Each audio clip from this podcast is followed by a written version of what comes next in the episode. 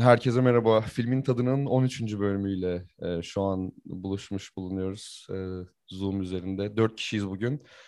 E, ben Kerem. E, bir süredir e, yayın yapmıyorduk. E, bugün yanımda e, üç tane çok e, uzun zamandır davet etmeye çalıştığım konuğum var. Ozan Zeybek, Levon Bağış, Aslan Demirtaş. Selam herkese. Merhaba herkese. Merhabalar.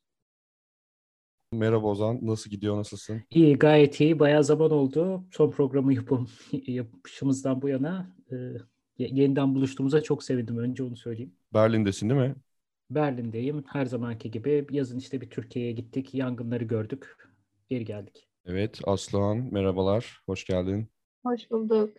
İyi misin ve İstanbul'dasın galiba? Aa, evet, e, ben de yangınlar sırasında yangınların olduğu coğrafyadaydım. Ozan'ın ardından söyleyeyim. Şimdi İstanbul'dayım. Acaba çok kısa seni tanıyabilir miyiz? Çünkü ilk defa bize katılıyorsun. E ben bugün herkes çok yönlü bu programdaki. Bir yönlü unuturum diye böyle ben tanıtmak istemedim insanları. O yüzden kısaca e, bir şeyler söylersen. Tabii. Aslıhan, ben mimarım. Mimarlık mezunuyum diyeyim. Ee, dediğin gibi herkesin birçok yönü var. Ben de e, mimarlığı farklı yönleriyle icra etmeye çalışan birisiyim. Farklı çerçeveler ve disiplinlerin arasında e, sınır aşımları yapan bir pratiğim var. E, bazen sanat çerçevesi içerisinde, bazen araştırma, e, bazen yapı olarak. Yedikule Bostanları ile 2013'ten beridir haşır neşirim. E, Yedikule Bostanları koruma girişiminin e, bir üyesiyim. E, kentte tarımın ayrı olmamasına inanan e, bir insanım. Belki zaten sohbetin devamında farklı yönler ortaya çıkar. Evet, Levan Bağış'a geçelim. Selamlar tekrar. Merhabalar. Sonunda buluşabildik. evet abi. Bayağıdır kovalıyordum ben. Ee, yok yani hiç uymadı. Ee, aslında tam bağ bozumu dönemi şu anda. O yüzden ben böyle sürekli koşturmadayım. Yine bugün bu saatte ayarlayabildik. Vallahi çok mutluyum. Evet, hoş geldiniz tekrar. Hoş bulduk. Ee, isterseniz ben filme ufaktan giriş yapayım. Ee, şey bir film, yani bence çok inanılmaz güzel bir İstanbul filmi diyebiliriz. 1963 yılından bir film. Alain e, Rob Grie isimli bir Fransız sinemacının filmi. E, 2008'de ölmüş kendisi 85 yaşında. Yani çok böyle e, şiirsel giden, bayağı e, sürreal bir İstanbul filmi. Yani böyle İstanbul'u görmek bir filmde çok iyi geldi bana ye, dolu dolu yemekli bir film değil ama küçük detaylardan e, bizim programımız için bir şeyler çıkarabiliriz diye düşündük biz de. Fransız bir adam bir kadınla tanışıyor Boğaz kenarında. İkisi de Fransızca konuşabildiği için biraz böyle takılıyorlar, arkadaş oluyorlar. Sonra bir aşk yaşıyorlar. Kadın adamı İstanbul'un çeşitli böyle çok sihirli yerlerine götürüyor. E, buralar böyle antik yerler ve harika da bir müzikle bayağı düşsel şekilde neredeyse izliyoruz. Sonra kadın bir şekilde kayboluyor. Böyle bir kötü bir karakter var ve adamın kadını arayışı gibi devam ediyor diyebilirim. Filmde bütün filmin arka planındaki ses de çok enteresan. Bunu da biraz bahsedebiliriz ileride. Çok iyi bir İstanbul filmi. 1963'te doya doya İstanbul'u görmüş oluyoruz. Ee, seviyoruz bu şehri herhalde hepimiz yani o yüzden ayrıca bir keyif. Ee, ne dersiniz filmle ilgili izleyince ne düşündünüz falan onu bir kısaca sorayım. Yani benden başlayacaksak ben kendi adıma şunu söyleyebilirim. Ben gerçekten bu kadar İstanbul'a dolu başka bir film seyrettiğimi zannetmiyorum. Ee, birçok şey var, birçok hani unuttuğumuz tarafı da var. Ee, mesela ben sokak simidinin oradaki simidin bir gün, bugün bizim yediğimiz simitle aynısı olmadığını görmek falan gibi çok enteresan durumlara şey yaptı beni hissetti. O yüzden ben çok çok keyif aldım filmi seyrederken. Filmden çok İstanbul'dan keyif aldım diyebilirim. Ee, yani görsel olarak çok zengin bir film zaten. Böyle tanıdık mekanları tekrardan görmek, biraz daha sakin, İstanbul görmek. Tabii filmin kendisinin yapılış şekliyle aslında İstanbul ve İstanbullular da çok yokmuş içinde gibi geldi bana. Daha az e, hırpalanan bir coğrafya da hayal ettirebildiği için ben de çok keyif aldım seyrederken. Ya bende de benzer hisler oldu. Ee, İstanbul'u böyle görmek beni hem çok mutlu etti bir tarafıyla. Yani böyle bir İstanbul'u görebilmiş olmak ama bir yandan üzdü açıkçası. Bambaşka bir İstanbul'a bakıyoruz. Çok daha hareket imkanlarının olabildiği daha küçük bir İstanbul'a bakıyoruz. Ee, ya sanırım daha sade bir İstanbul'a bakıyoruz ama böyle çok nostaljiye de savrulmadan ah ah İstanbul çok bozuldu falan demek de istemiyorum bir yandan ama yani şöyle bir şeyi düşündüm filmi seyrederken İstanbul'la ilgili. Galiba bir fırsatı kaçırmışız. Yani başka yerlerde e, daha küçük kalabilmiş, nüfusu daha e, orantılı bir şekilde dağıtabilmiş ülkeler olduğunu görüyoruz. İstanbul'uysa biz e, kocaman bir dev şehir haline getirdik artık yani hani trafiğiyle, havasıyla yaşanamaz bir şehir haline getirdik. Bunu gördüğümde açıkçası üzüldüm. Filmin konusuyla ilgili de ayrıca konuşuruz diyerek burada bırakayım. Hı hı. Evet yani baktığınızda aslında 60'ta bir darbe oluyor Türkiye'de yani ve ondan hemen sonraki süreçteki bir çekilen bir filmden bahsediyoruz aslında. Yani siyasal anlamda yine karman çorman herhalde bir e, hava var olsa gerek. Ama Aslan'ın dediği gibi de şey çok enteresan. Yani ya steril demeyeyim ama böyle bir çok acayip güzel bir İstanbul görüyoruz. Hani içindekileri görmeden o da başka bir tartışma konusu. Yani konuşulabilir ama e, böyle görmek güzel İstanbul'u. Biraz daha böyle stilize ve e, derli toplu, temiz görmek bana da çok iyi geldi gerçekten de. Ama bir yandan da belki Aslan'ın dediğinin devamı hani kartpostal bir İstanbul. Yani neresi görülecek yerse oraya gidilmiş, oralarda çekimler yapılmış. Zaten görüntüler böyle. Ya uzun bir süre acaba çok oryantalist bir film seyrediyoruz diyerek seyrettim işin açıkçası. Yani böyle İstanbul'u alıp bir e, Fransız gözünden hayal ülkesi falan. Ama sonra fark ettim ki film aslında bunun tam neredeyse tersini yapıyor. Yani bütün o oryantalizmi alıp bozmaya çalışıyor. Hayallerinizin İstanbul'u bu, gerçek İstanbul'u da göstermiyorum size diye de konuşturmuş hatta karakterleri. Evet kesinlikle tam böyle bir yeni dalga filmi gibi de zaten yapısal olarak da böyle e, bayağı kırık dökük bilerek bir, bir sürü şeyin kesilip kesme ve atlamalarla falan dolu sahneler. Rüyasal böyle geçişler falan. Onlar o anlamda çok da güzel hizmet ediyor söylediğin şey bence ya bayağı deneysel bir film. Yani bugün çekilse çekilir dediğim bir film olmuş. Yani hem o dediğin atlamalar, kameralar, hem hikaye, gerçeklikle hayal arasında dolaşmak bir yandan ya bizim de kafamızı karıştırıyor ve bunun arka planında hep böyle bir içine girilemez, çözülemez, deşifre edilemez bir İstanbul. Bence senaryo, görüntüler e, ve hikaye çok birbirine oturmuş. Baya baya güzel bir film. Abi bence yani İstanbul böyle bir film İstanbul arka planıyla çok hoş olmuş bence. Yani bu şehir bilmiyorum İstanbul böyle bir e, tür filmde görmek çok hoşuma gitti benim yani. Sürreal yani bu şehrin bir, bir kafası var yani böyle bir psikolojisi var. Ve filmde hafif o da var sanki böyle ne bileyim çok böyle grandiyoz falan bir taraftan. Böyle bir taraftan e, sürreal bir sürü şey de oluyor falan. Ben şöyle bir şey de geldi aklıma ama işte, belki Ozan'ın bahsettiği bir hani oryantalizm kelimesini kullandı diye. Yani aynı senaryo yo işte başka bir e, daha e, batı başkentine veya şehrine koysak ne olurdu? Hani İstanbul'da olması ne olurdu? Bir parça araştırdım zaten mecburen İstanbul'da sanki bir şey çekmesi gerektiği için de çekmiş. gibi böyle bir takım tevatürler de var ama onu bir kenara bırakırsak. Evet öyle bir prodüksiyon tarafı var filmin bu arada. evet yani onu gene de bırakırsak ben yine ve gene işte rüya gibi e, daha mistik, daha rasyonelden uzak e, bir e, kenti temsil etmesi açısından hani orada o oryantalist şeyden kafamda çıkamıyorum. Çünkü 63'te bir takım modern yapılar da zaten vardı İstanbul'da büyük olasılıkla. İşte harabe görüyoruz e, cami görüyoruz, mezarlık görüyoruz. Bunlar bende hani bu şeyden kurtaramıyor kafamda hani bu oryantalist bakış açısından kurtaramadı. Bunun belki çok iyi kaliteli bir versiyonu olabilir göbek, göbek atma sahneleri falan. Oralarda biraz şeye düştüğünü, klişelere düştüğünü düşünüyorum filmin. Bence de bu arada Aslan'a katılıyorum. Yani aslında e, bütün oryantalist figürler ne varsa sokmaya çalışmış. Fakat yani e, izlerken bu film İstanbul'u gösterme derdiyle yola çıkmamış zaten noktasına geldim. Yani bu film İstanbul hakkında değil, İstanbul bir kartpostal olarak, bir arka plan olarak kullanılmış bir doğu şehri ve burada bir Fransız fantazisinin, bir Fransız e, hayal dünyasının içinde kayboluyoruz. Yani hakikaten o anlamıyla bir yanıyla oryantalist fakat bunu da böyle ifşa eden, açık eden. Yani burada bir hayale baktığımızı, bunun gerçek bir resim olmadığını zaten, İstanbul'a zaten girilemediğini, girmediğini ve anlattığı için ve söylettiği için filmde yani bilmiyorum orada bir gerilim var hakikaten de bir yanıyla oryantalist ama bir yanıyla da oryantalizmi ifşa eden açık eden bir tarafı da var gibi geldi bana. Ama her halükarda ilginçti İstanbul'u bu şekilde görebilmek benim için. Bence şey de enteresan yani film yapıyor olsaydın bence bunu düşünürdün yani bir, bir şehirden bahsediyoruz ve burada böyle birazcık eşeleyince 2000 yıllık falan kalıntılar da görebiliyorsunuz farklı tarihi katmanlar var. O, ben onların da biraz sinematik olduğunu düşünüyorum yani. E, isterseniz e, bostanlardan bahsedelim mi? Çünkü film direkt çok hoş bir bostan yani surların önündeki işte ekilen bildiğimiz çok antik zamanlardan bugüne ulaşan bostanlarla başlıyor.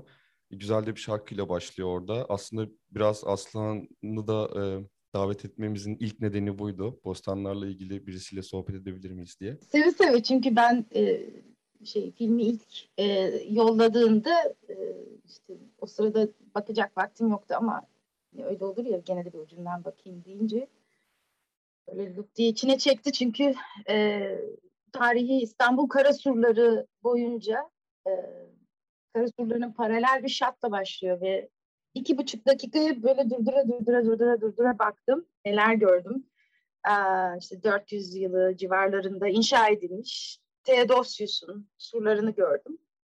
Ee, aşağı yukarı bugünkü haline çok benziyor. Şu anda restorasyonlar başladı. Aslında bazı restorasyonlar e, geçmişte yapılmış olmasına rağmen e, hali aynı. E, ilk başlangıç şatında ancak görmediğimiz şey 1963'teki versiyonda aslında bostan yok başta başlangıcında. E, fark ediyorsanız atlar var, e, inekler var, takım küçük başlar var. Bunları tam seçemedim. Ve as- dolayısıyla da ben de gidip tekrardan bir kaynaklara baktım. Yani ilk başta gördüğümüzün büyük bir kısmı otlak. Otlağa bakıyoruz. Bu artık belki işte burada da bizim kendi işte Ozan'ın söylediği oryantalizm mi nostalji mi yani içinde otlak olan bir İstanbul 1960'lar kadar bize yakın bir dönemde var. Ee, işte koyunların otlayabildiği mekanlar var. Ee, takım kaynaklara baktım dediğim benim sınıf arkadaşım e, mimar ve mimarlık tarihçisi Namık Erkal. Onun yayınlanmak üzere çok güzel bir makalesi var. Danalar girmiş bostana daki Dana Niye Bostan'a giriyoru tarihsel bir şekilde açıyor ve Yedi Kule'nin diğer isminin Salhane kapısı olduğu yani mezba kapısı olduğu ve aslında burada e, çok büyük ağırlıklı olarak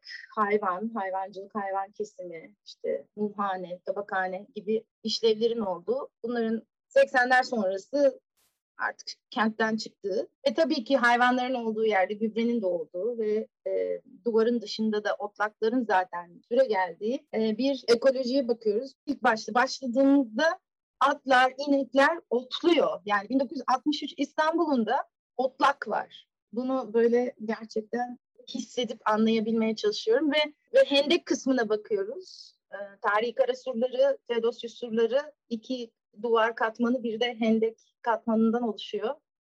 E, fakat o işte o hendeğin zamanında var olduğu yerde şu anda e, ilk başta otlakları görüyoruz, atları görüyoruz. E, bambaşka bir ekolojiye bakıyoruz. E, kırla kenti bir arada tutan, hala tutmakta olan, kır, kır ekolojisiyle kent ekolojisini bir arada hala tutmakta olan bir İstanbul'u görebiliyorum ben 1960 yılında olan bu filmde. Bu beni çok etkiledi. E, her şeyden öte. Ben buradan çok uzatabilirim. O yüzden Kerem arada girin. Araya gireyim mi? Levon sen buradan hemen devam etmek ister misin? Ya aslında devam etmek isterim. Bence e, şöyle bir durum var. E, demin Aslan'ımın söylediği gerçekten çok doğru bir şey. Başka bir İstanbul'u gösteriyor aslında. Fakat o başka bu İstanbul'u gösterdiği İstanbul hani ben başından beri o oryantalizm tartışmasına çok girmeyeceğim. E, çünkü aslında o görülen İstanbul işte Aragüler'in fotoğraflarındaki İstanbul'da aslında neredeyse. Yani bizim bildiğimiz İstanbul'a çok benzeyen bir İstanbul. E, mekanlar da öyle. Tabii ki Aragüler de belki biraz daha şey yapmak için e, İstanbul'u kayıt altına almak için belki aynı yerlerde gitmiş olabilir ama benim bütün bu e, film içerisinde bir tek aklıma yatmayan yer yeme içme yerleri oldu. Fark ettiyseniz e, böyle bizim hiç alışık olmadığımız yani işte 60'lı yıllarda beklentimiz olan bir meyhane ya da bir şeyden çok ziyade e, böyle sanki bir evin salonunda yemek yeniyormuş gibi e, orayı da biraz yemek yenilen iç, içki içilen bir yere benzetmek için de duvara posterler asılmış gibi geldi bana. Yanlış mı düşünüyorum bilmiyorum. Katılıyorum biraz e, biraz bomboştu yemek içmekle ilgili film o anlamda. Yani içki içtikleri bir yer vardı mesela böyle bir kokteyl gibi. Böyle küçük bardaklarda bir şey içiyorlardı. Bayağı baktım çözemedim ama şarap Ya küçük nedir? bardaklarda rakı içiliyor olabilir. O sıralarda böyle bülbül ağzı denilen kadehler var. Hani o kulüp rakısının etiketinde olan kadehler. O olabilir ama benim esas mekanla alakalı bir kaygım var. Yani e, o tarihte o kadar aydınlık apartmanın üst katında hizmet veren bir restoran var mıydı? Varsa neresiydi? E, duvarlarında rakı ve şarap posterleri vardı. O kadar posterler gerçekten bir yerlere asılıyor muydu bilmiyorum. Bana hep şey gibi geldi orası. Yani bir yeri e, sanki yemek yenilen bir yere çevirmek için de o görseller kullanılmış gibi geldi. Yani tam bunun üstüne aslında tam da oryantalizm tartışması burada yani göbeği bu tam söylediğin dış mekan çekimlerinde böyle bir kartpostal İstanbul iç mekan çekimlerinde gerçekten İstanbul'un sosyal hayatına dair bir şey görebileceğimiz e, sahnelerde ise bir boşluk var aslında. Yani tamamen bir Fransız hayali. İşte lokantada böyle yenir. Göbek dansının olduğu yer mesela. Yani göbek dansı sahne olarak iyiydi ama oradaki mekanın kurulumu çok saçmaydı. Yemek mi yeniyor orada bir sigara duman yani tamamen olmayan bir yeri yapmış. Evet. Bu da zaten İstanbul'a ne kadar nüfuz edemediğini anlatıyor. Yani yönetmenin. Ee, olabilir ama mesela şeyde e, bence İstanbul'la alakalı bir derdinden ziyade e, kapalı mekan. Yani doğru söyle, şöyle doğru söylüyorsunuz. İstanbul'la da pek alakadar olmamış gibi duruyor. Zaten e, o pek çok aksilik var. Hani kadının camiye o şekilde girmesi bile başlı başına tek başına ne kadar mümkün. Yani orada hep bir hayal dünyası var. E, haklısınız ama o özellikle ben yeme içme ben filmi çok heyecanlanmıştım ilk başta gördüğümde bu başlangıç sahnesinde e, ve diğer sahnelerde hele ki o, o vapur sahnesi beni çok böyle gerçekten mest ettiği sahnelerden bir tanesi. E, ama aynısını yeme içmede bek- bekliyorsanız tabii biraz sıkıntı yaratıyor. Bütün iç çekimlerde bence benzer bir sıkıntı vardı ama yani dış mekan iç mekan ayrımlarında Evet yani o şeydeki o yalıdaki bir parti gibi işte davet edildiği yerde bile insanların duruşları şeyi hani e, hiç hiçbir gerçekçiliği olmayan bir neredeyse sitcom'a düşen bir tarafı var, bir görüntüler vardı. Biraz da bu tür e, yani çok sürreal bir film olduğu zaman aslında bu tür e, eleştiriler ya da sorular da aslında cevapsız kalabiliyor yani kadın camiye öyle girebilir mi? Gerçek Türkiye'de falan yani giremez ama hani filmin öyle çok bir derdi yok gibi de geldi bana. Ama yeme içme anlamındaki söylediğin şey çok enteresan geldi abi. Yani, yani hiç mi bir şey e, görmediniz ya da böyle koymak istemediniz ya da bu hani çok değişik geldi bana gerçekten. Bunu düşünmemiştim. Yani gerçi o, yani o tarihlerde hala, hala şeyde yap hani ne bileyim çalıştığını bildiğimiz İstanbul'un namlı meyhaneleri vardı, Galata meyhaneleri var, başka birçok yer var. Ama onun dışında biraz daha ışığın daha geldiği böyle bir rakı ve şarap posteri asılmış. Hani arkada insanların da olduğu yani çok bizim alışık olduğumuz bir restoran konseptinden çok uzakta bir şey bir, yer gözüktü. Şey öyle değil. o büyük ihtimalle Karaköy'de oturup kahve içtikleri açık hava yer öyle değil. Orası gayet bizim çok yakınen bildiğimiz bir yer. Orası gerçek bir yer büyük ihtimalle ama yemek yenilen yer çok gerçek değil galiba. Sanırım o dış mekanlarda, e, Karaköy'deki mekanda da alkol almıyordu insanlar hatırladığım kadarıyla. Evet, çay bahçesi gibi duruyordu biraz. Gene de buradan şu Aslı'nın söylediği şey bana çok önemli geldi bu arada. Yani başka bir ekolojiye bakmak başlığı altında toparlanabilecek. Yani İstanbul'un hayvanlarla çok daha iç içe olduğu, yani mekanın bu şekilde ayrışmamış olduğu. Yani hakikaten film bunu belki göstermeyi amaçlamamış.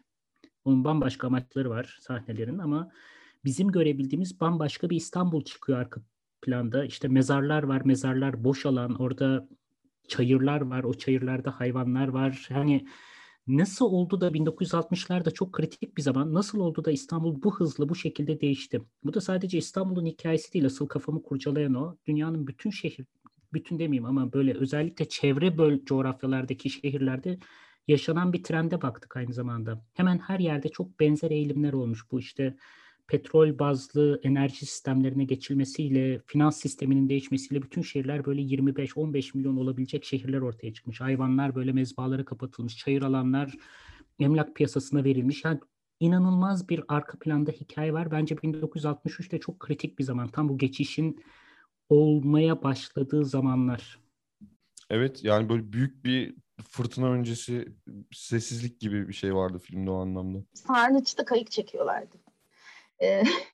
Ben tabii yani şimdi Bostan için çağırdınız beni tabii. E, e Bostan için hani, çağırmadık lütfen. Ayrıca da ben tabii kent... Sadece onunla limitlemeyelim. Şey değil. Ama evet e, sonuçta hani e, işte ne bileyim e, kentin şu anda full yapılı olan tepelerinde hani bir takım e, bostanlar, e, çayırlar, e, sarnıç. E, şimdi bunları böyle ufak ufak ayırmaya başlayınca biz aslında Ozan'ın dediği gibi yani 60 yılda neredeyiz gibi bir soru da uyanabiliyor. Çünkü işte bu bostanlar, sarnıçlar aslında eski İstanbul'un dahi, nüfusunun bu kadar büyük olmayan İstanbul'un dahi kıtlık ve krizi yönetmek için kullandığı bir takım araçlar. Yani işte kuşatıldınız, içeride bostanlar var, içeride sarnıç var, suyunuz, yemeğiniz vesaireniz var. Kıtlık döneminde bunlar işte hala e, depolayabildiğiniz şeyler ve İstanbul zaten bunu artık tarihçilerin çok iyi yazımından da biliyoruz. Hiçbir zaman kendine yetme niyetinde olan bir şehir olmamış. Ancak kıtlık ve kriz dönemlerinde. Onun dışında İstanbul'u her zaman işte tahılından vesairesine taşınabilecek, su üzerinde yüzebilecek her türlü şey İstanbul'a dışarıdan geliyor. Yani dolayısıyla da e, belki de hani şu anda bu 60 yıl sonra sanki hiç kıtlık, hiç kriz olmayacakmış gibi davranılan bir 60 yıl. Çünkü 60'lar, 1960'larda aynen Ozan'ın dediği gibi dünyada da bu işte iklim yani küre ısınacak denmeye başlanan dönemler. Bunu diyenler var de yok canım diyenler var. İşte yok canımla gittiğimiz için de aslında bir anda şu anda da ısındık noktasındayız tekrardan. Dolayısıyla bu gözle tekrardan da kendi kendine yetmenin şeyleri, araçları olan bostanlar, e, tüketmenin değil üretmenin ve aynı zamanda bunun ikisini bir arada yapabilmenin ekolojisi gene kentsel tarım. Bir şeyleri depolayabilmek, var olanı kullanabilmek, yağmur suyu hasatı gibi konularla ilgili sarnıç. Bunları ben mesela böyle aradan cımbızlamaya başladım. Ee, o anlamda da e, güzel bir şey yani aslında rüya değil uyanış gibi bir şey gibi de seyredebiliyor insan bu filmi. Süper. Dördüncü dakikada bir tane balıkçı var filmde. Ee, ilk başlarda görüyoruz böyle bir oltayla balık tutuyor ve bir tane tutmuş arkasında duruyor. O bir e, torik gibi görünüyordu. Büyük bir e, palamut. Evet, torik büyük ihtimalle. E, evet abi sen de e, yani e, bu konuda yazıp çizen ve seven birisisin. Ne dersin Torik'le ilgili ve İstanbul? Yani aslında bence yani İstanbul'la alakalı yani bana soracak olsanız yani ben İstanbul'u anlat desen ee, olmazsa olmazım nedir? Vapur olmadan olmaz, deniz olmadan olmaz, balık olmadan olmaz. Ee, demin Aslan'ın söylediği çok şey doğru bir şey. Müthiş bir tespit aslında. Yani İstanbul e, her zaman bir e, çekim merkezi olmuş aslında hep e, kendi kendine yetmeyi niyetlenmemiş bile aslında kriz anlarında kendi kendine yetmeye çalışmış yani o kadar eski zamandan beri İstanbul aslında bir ticaret merkezi ki çoğu insan bilmediği şeylerden bir tanesi yani Anadolu'nun içlerine daha İskitler yaşarken yani insan kurbanı yaparlarken Karadeniz'den İstanbul'da tuzlu balık ticareti var. Yani bu gerçekten çok ciddi bir ticaretin olduğu, aslında yeme içmenin de bu ticaretin merkezinde olduğu bir şehirden bahsediyoruz. Ee, ve bence o şeyde filmde orada bir palamutun görünüyor olması çok önemli bir şey. Çünkü Bizans döneminden beri hatta yani Konstantinopolis öncesinden yani Bizantiyon şehrinin e, en önemli e, şeyi, simgesi, e, hatta paraların üzerinde, sikkelerin üzerinde olan şey hayvan palamuttur.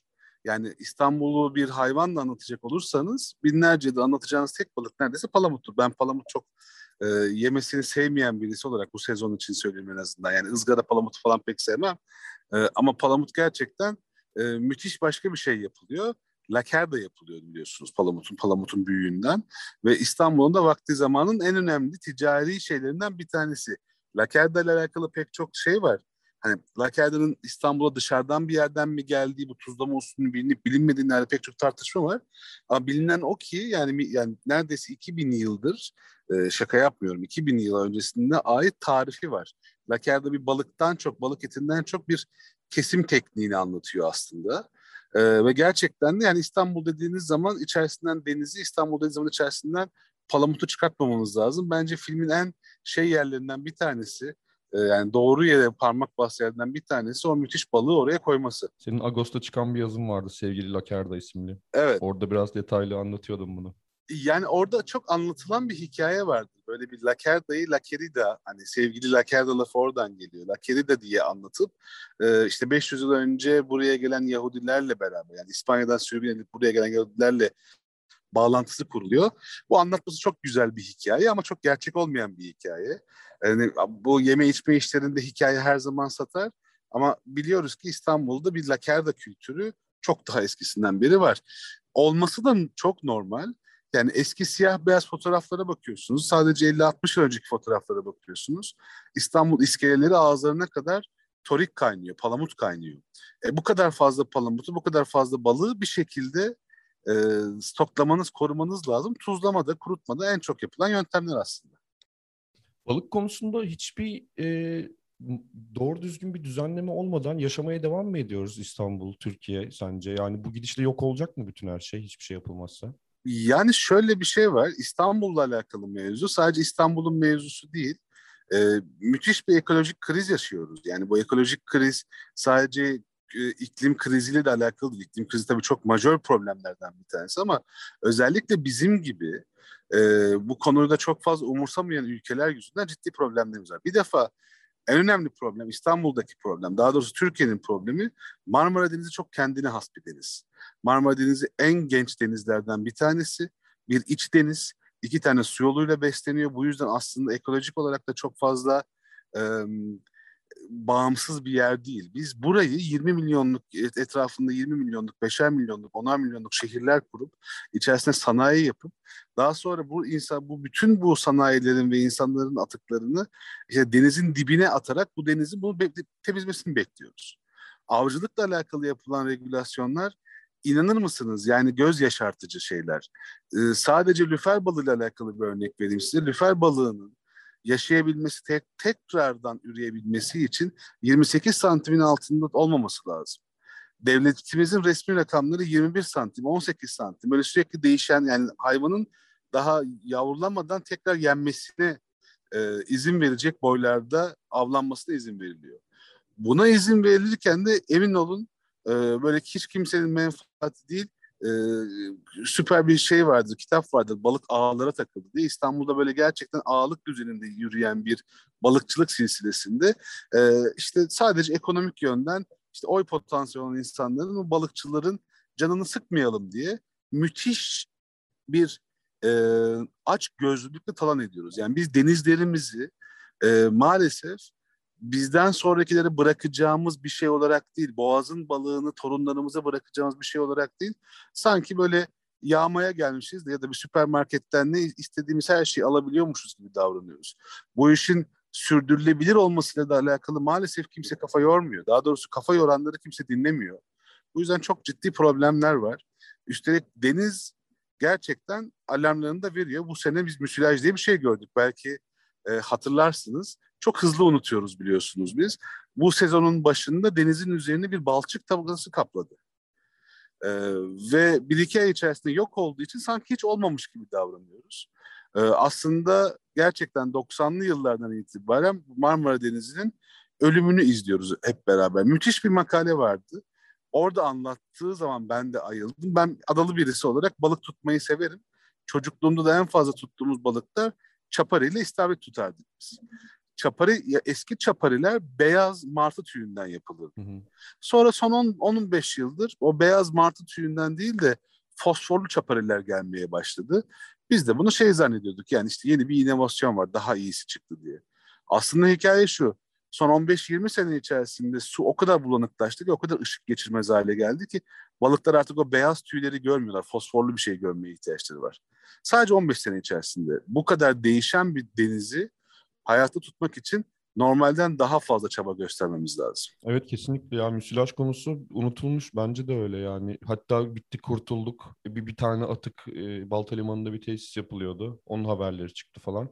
Yani Boğaz'da yaşayanlar, adalarda yaşayanlar müsilaja çok aşinadırlar. Yani her sene olur. Her sene olurdu. İskelelerin kenarında, rıhtımlarda böyle azıcık azıcık olurdu. Bu sene ayyuka çıktı. Ee, seneye de aynı şekilde olmayacağının garantisi kimse yok. Çünkü o müsilaj şu anda suyun altında hala duruyor. Çünkü yani hemen bunun devamı yapabileceğimiz şeyler o kadar dev yani yapmamız gerekenler o kadar dev ölçekli ki yani Kocaeli'ndeki sanayiyi mi yok edeceğiz? Ergene Havzası'ndaki bütün su kanallarını mı değiştireceğiz? Oradaki sanayiyi başka bir yere mi taşıyacağız ya da lav mı edeceğiz? İstanbul'un sayısını nasıl küçül yani hükümetin yapamayacağı, hiçbir hükümetin yapamayacağı, hiç kimsenin dokunamayacağı kadar karmaşık bir ilişki ağının içinde sadece müsilajı işte biz ne yaptık? Teknelerle gittiler, topladılar suyun yüzeyinden vesaire. Çünkü diğer türlüsü yapıla ve toplanamadı abuk sabuk bir şeydi.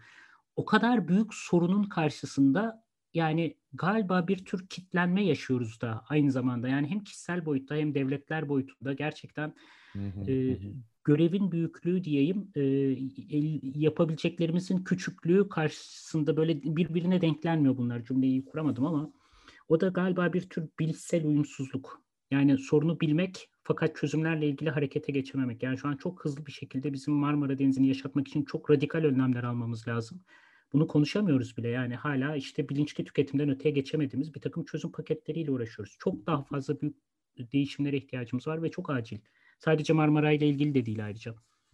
Ya bence ölmekte olan bir deniz konusu bile maalesef birinci konu haline gelemiyor yani. Öyle bir noktadayız ki şu anda.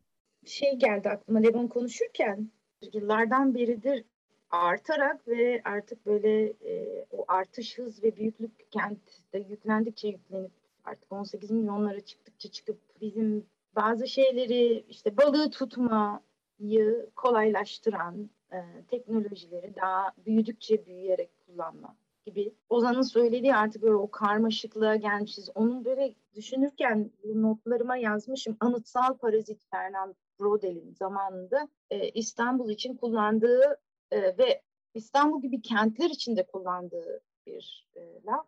E, anıtsal parazit çünkü her şeyi dışarıdan alma üzerine ve kendi coğrafyasını üretmenin ötesinden getirme üzerine kurulu kentler. Şimdi bunlar zaman içerisinde büyük başkentler oluyor. Sonra global şehirler oluyor. Ve insan türü olarak ürettiğimiz aslında e, gezegene verdiğimiz en büyük katkı demeyeceğim belki ortaya koyduğumuz en büyük ürün kentler. Ve maalesef kentler bir döngüsellik üzerine kurulmuyor çoğu zaman. Bu nüveler içerisinde oluyor. Mesela ben otlak dedim az önce, hayvanlar dedim. E işte onların gübresiyle bostanların orada varlığı, e işte orada pastırma da yapılıyormuş vesaire vesaire. Ama bunlar ya, nüfus olarak mekanizmaları kaldırabilecek bir yerdeyken o nüfusu da aştığınız zaman o nüfusu içerisinde kentin içerisinde barındırabilmek için çok fazla teknolojiye de e, başvuruluyor. Dolayısıyla e, bizim en büyük icadımız geri dö- geri dönüşümü veya döngüselliği içermeyen bir icat. Çok büyük bir nesne üretiyoruz. Fakat e, bir şekilde bunun içerisindeki parametrelerde döngüsellik yok, geri dönüşüm yok. Bu kri- krize girmiş olma durumu. Yani bizim bu icadımızın dayattığı yaşam yaşam şekilleri, e, süpermarketten domatesimi alıyor olmam. Yani bir binaya girip aslında hayatım için gerekli olan bir takım gıdayı oradan alabiliyor olmam. Bunun nerede üretildiğini göremiyor olmam.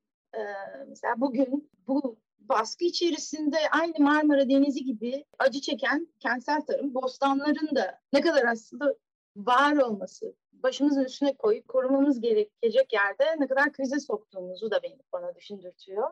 Bostanlar 2013'ten beri işte Yedikule Bostanı e, krizde çünkü kılmaya yıkıldı.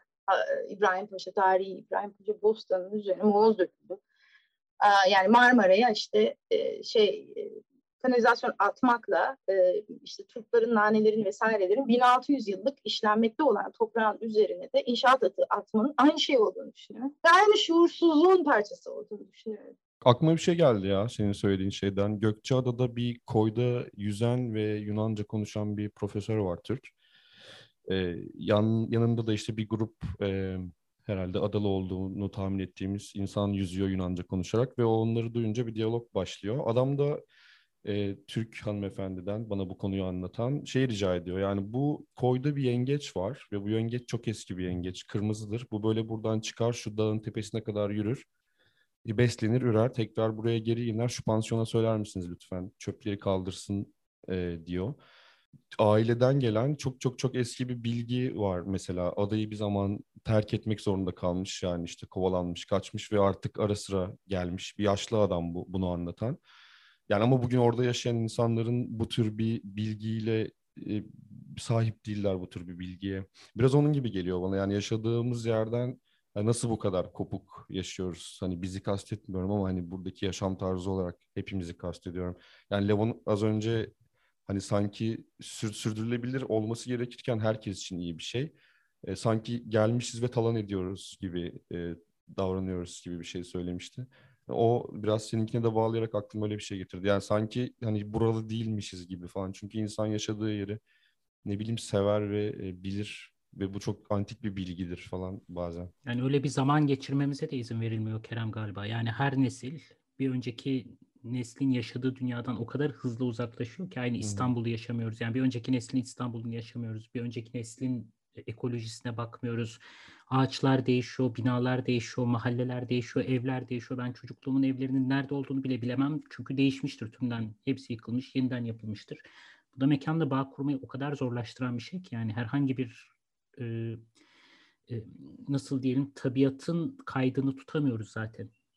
Tarih hafızamızın da kaydı olmuyor. Çünkü çok hızlı değişen bir dünyanın içindeyiz ve bunun ne kadar kasti olduğunu tekrar altını çizmek istiyorum. Yani aslında bu süreçler hız ve yavaşlama hepsi çok politik süreçlerdi. Biz bütün bu süreçleri kaçırdık bir şekilde. Yani 60 yılda dünya bu kadar hızlı değişmemeliydi noktasına geldim ve bunu derken de kendimi bazen böyle yani bu kadar nostaljiye savrulma demek istiyorum ama derdim hakikaten nostalji değil. Ah ah eski dünya ne güzeldi falan diye anlatmıyorum. Yani bu hızın ne kadar politik olduğunu ve ne kadar bizim elimizden çıktığını vurgulamak istiyorum sadece.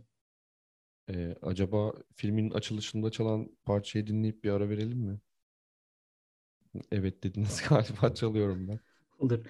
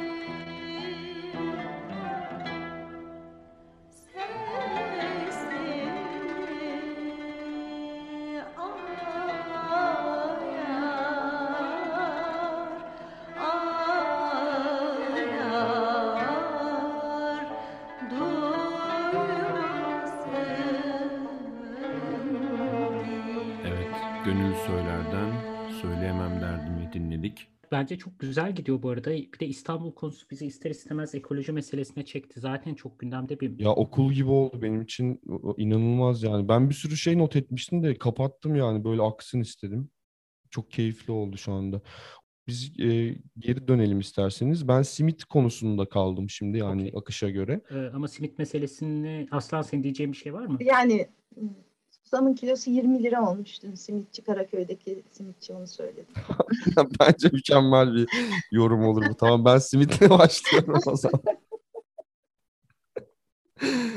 Çok güzel. Yani o zaman Galata Port evet. inşaatının ve çimento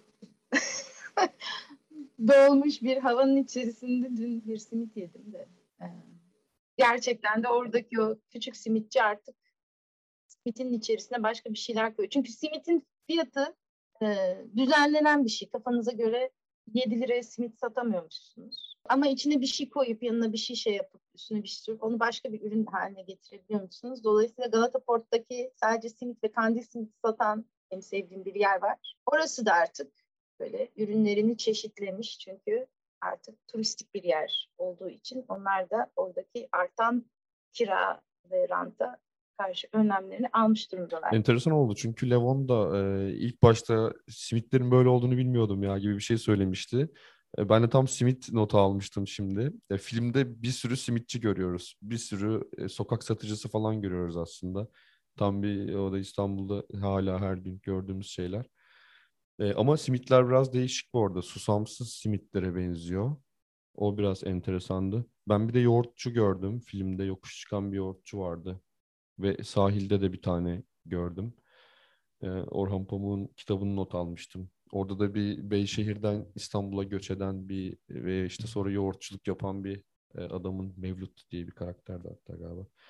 Onun hikayesini e, anlatıyordu. E, sen de çok güzel bir simit simitçiden bahsetmiş oldun. Tam nerede acaba o simitçi? Gidersek. Galata simitçisi bu Fransız geçitinin karşısında. Anladım, okey. E, yani çok teşekkürler. Bir sürü başka ben not da almıştım ama böyle onları kapattım. Çünkü böyle çok güzel aktı konuşma. Vakit ayırdığınız için çok teşekkür ederim. Son bir e, döndürelim istiyorsanız. E, Levon ne dersin abi? Kapanış için evet bir şeyler söylemek ister misin? Ya seve seve tabii. Ya ben öncelikle çok teşekkürler. Çok kıy- kıymetli oldu benim için. Bir daha tekrarlarız mutlaka. Ama her şeyden önce bir şey var. sürekli İstanbul'la alakalı konuştuğum her şeyde bunu söylemeye çalışıyorum. Ee, İstanbul'un bence en büyük sorunu İstanbul eğlencesini kaybetti. Yani eğlencesini kaybetti derken doğayla ayağını doğadan çektiğin zaman işte lüferin mevsimini, palamutun mevsimini, marulun festivalini unuttuğun zaman e, eğlenceni unutuyorsun. Esas bence majör problemimiz bu. E, İstanbul'u sahiplenmekle alakalı bence esas yapmamız gereken şey de bu. Yani o doğa, İstanbul'u sahiplenmek demek doğasını sevmek, kendisini sevmek, her şeyini sevmekten bahsediyoruz. Ee, sahip çıkmak için de sevmeye gerek var. İlla ki annemiz, babamızın, dedemizin ya da eskilerin bildiği şehri biliyor olmamıza gerek yok. Yaşadığımızı da sevebiliriz. Ama önce tanımamız lazım. Bence esas büyük problemimiz biz yaşadığımız şehre o kadar yabancılaşmışız ki. Hani suyundan ne yetişir, e, ormanında ne vardır, hiç bunları bilmeden geçiyoruz. E, bence bir önce şehirle tanışmak lazım. Şehirle tanışmak için de bu tarz filmleri iyi böyle bulmanız bence şahane bir şey. E, bence herkese seyrettirilmesi gerekiyor bu film. Ben de hemen buradan yani bence de çok güzel geçti bütün bu şey. Ya film de beni çok etkiledi. Eğer seyretmediyseniz hakikaten bir sürü farklı katmanlı olarak seyretmek mümkün filmi. Yani hem bir e, İstanbul manzarası seyretmek hem gerçekten tuhaf bir e, macera filmi olarak seyretmek kendi başına. Levon'un dediklerine katılıyorum. Bence de İstanbul'un neşesini kaybetmesi çok çok ciddi bir problem. E, ufacık belki hani böyle katılmadığım yer e, hepimizin tek başına öğrenebileceği bilgi setleri değil bunlar. Hakikaten aktarımla gelen, nesilden nesile aktarılan ve bunun içinde bir tür e, ritüellere ihtiyaç duyulan bilgi setleri bunlar. E, yani o keşfin nesiller arası olması nasıl mümkün olabilirdi? Tabii ki annemizin babamızın İstanbul'da yaşayalım değil dert. Fakat o devamlılığı sağlayacak unsurları nasıl tutabilirdik sorusunu gerçekten çok düşünmemiz lazım. İstanbul'un sürekli her saniye büyük bir hızla tanınmaz hale geldiği, sürekli değiştiği bir ortamda o bilgide kaydı olmuyor. Bunu da çevre tarihçileri söylüyor bu arada. Yani bir mekanın gerçekten e, o kişiler tarafından korunmaya başlaması için, orada yaşayan insanlar tarafından korunmaya başlaması için iki nesil geçmesi gerekiyor. İki neslin sonunda otu, böceği, ağacı, toprağı tanıyıp gerçekten onun kıymetini bilmeye başlıyor. Yani şu anki bizim yaşam şeklimizse gerçek bir bağlantı kuramadan üstünde yaşayıp başka bir yere gitme hayali kurmak. Ben o zaman Gökçeada için biraz daha beklemem lazım galiba. ben e, doğma büyüme İstanbul'da olmayan biri olarak bir yorum yapmak istiyorum burada. E, annemizin babamızın İstanbul'u, benim annem babam İstanbul'da yaşamadı. E, benim annem babam benim bildiğim kadarıyla da e, bilmiyorum 4, 5, 6 tane şehir değiştirmiş insanlar olabilir. Herkesin hayatı e, köklü aileler veya a, köklü aile demeyeyim ama bir köklülük üzerinden işlemeyebiliyor. Yani bu kök bence bitkilere has bir şey. Biz daha mobil türleriz. Belki hayvanlara biraz daha yakından bakabiliriz. E, de demeye çalışacağım şey şu. E şimdi İstanbul gibi bir kenti, muazzam göç alan bir kenti konuşurken ve aslında hani, doğanların ve büyüyenlerin değil aslında parasını da kazananların, burada bir hayat kurmaya çalışanların, mültecilerin, gelip geçenlerin de kenti olan bir yerden bahsettiğimiz bu söylediklerimiz böyle bir hafıza üzerinden bir hayli güçleşmeye başlıyor ve e, şuna çok katılıyorum. Yani tekil insan, tekil olarak öğrenebileceğimiz bilgiler, evet bunlar gerçekten de zor. Dolayısıyla kategorik olarak belki bu başta bahsettiğim işte e, kır ekolojisiyle kent ekolojisinin bir arada olması, kır doğasıyla kent doğasının bir arada bulunabildiği bir takım kentlere geri dönmeye çalıştığımız vakit. Ama bu bizim tekil olarak anneannem de benim şurada çay içiyordu vesaire falan gibi bir kişisel hafıza değil daha bir kolektif kent hafızası üzerinden e, nasıl gidilebilir? Bir ayrıca da e, kent denilen şeyin tanımı tekrardan nasıl yapılabilir? Üzerinden de ben de düşünmeye çalışıyorum. Çünkü e, İstanbul göç aldığı gibi aynı zamanda göç veriyor da çokça bu hafızaya sahip insanlar göçüp gidiyor başka yerlere. Bu ülke e, kolay bir ülke de değil. Şehir kolay bir şehir de değil. İnsanları bazen iteliyor, kakalıyor. O, o yüzden de hep böyle şey noktasına geliyorum işte kişisel o, o zaman bence bunun altını birkaç kere çizdim ben. Yani bunu tek tek nasıl yapacağız dansa e, yani bu kolektivite çok önemli. Dediğim gibi yani herkes kente geldiğinde herkesin o kolektif o hafızaya e, ulaşabileceği e, bir ailesinin toplumun topluluğunun bir parçası olamıyor. Böyle bir şeye erişilemiyor. Bu noktada da o zaman işte kent denen şeyi nasıl tekrardan düşüneceğiz? Kırı nasıl içerebilecek? Ee, kendi kendine yetmek ne demek gibi çok daha sistemik sorularla ben yaklaşmaya çalışıyorum. Bir de çok uzadı biliyorum ama sizin için şeyleri çıkarmıştım. Yedikule Bostanları'nda daha 422 yılından beridir yetişen ürünlerin bir kısmını sayacaktım size eğer vakit varsa ve eklemek isterseniz onları da okuyabilirim size. Ee, çok isteriz tabii. O zaman okuyorum. Bu tabii 422'den beridir dediğim burada Bizanslı bostancıların, e, Rum, Ermeni bostancıların, Arnavut bostancıların, Kastamonu, Cideli bostancıların hepsinin farklı dil konuşan, farklı imparatorluklara ait olan ve farklı cumhuriyetlere ait olan ancak aynı teknikle tava maşulayla aynı toprakta sur boyunca bostancılık yapan, ürün üreten 18 milyonluk kentte hala bir demet rokayı yetiştirmeyi bilen bostancıları hayal edin. Ve de farklı yemekleri,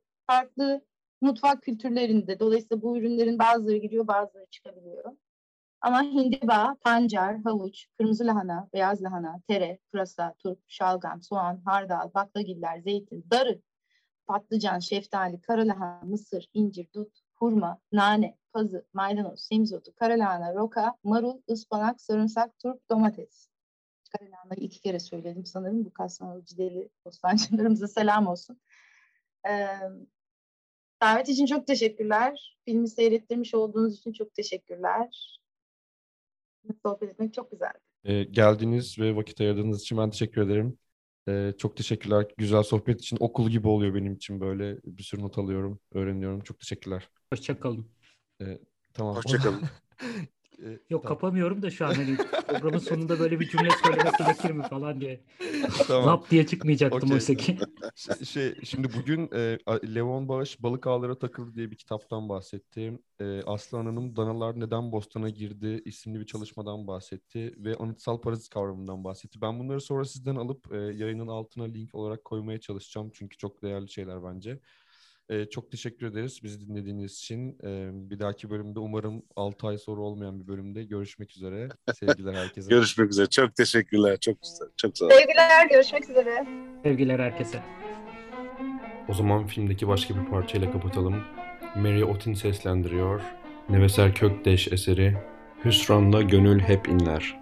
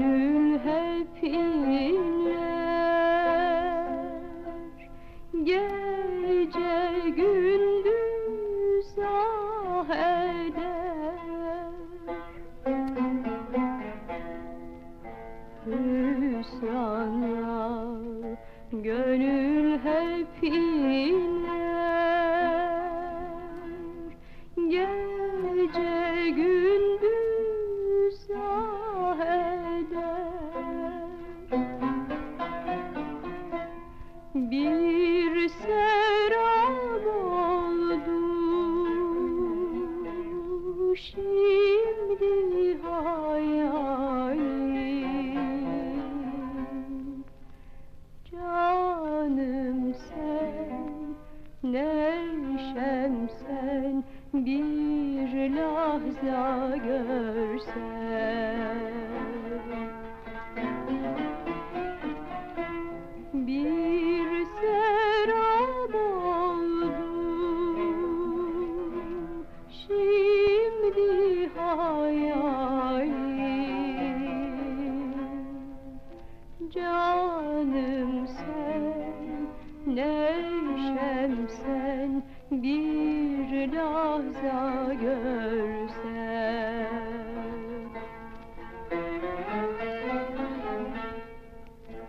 Neden solar çiçekler? Onlar da hasret mi çeker. Bilinmez ne söyler? Sevdiğini mi gözler özler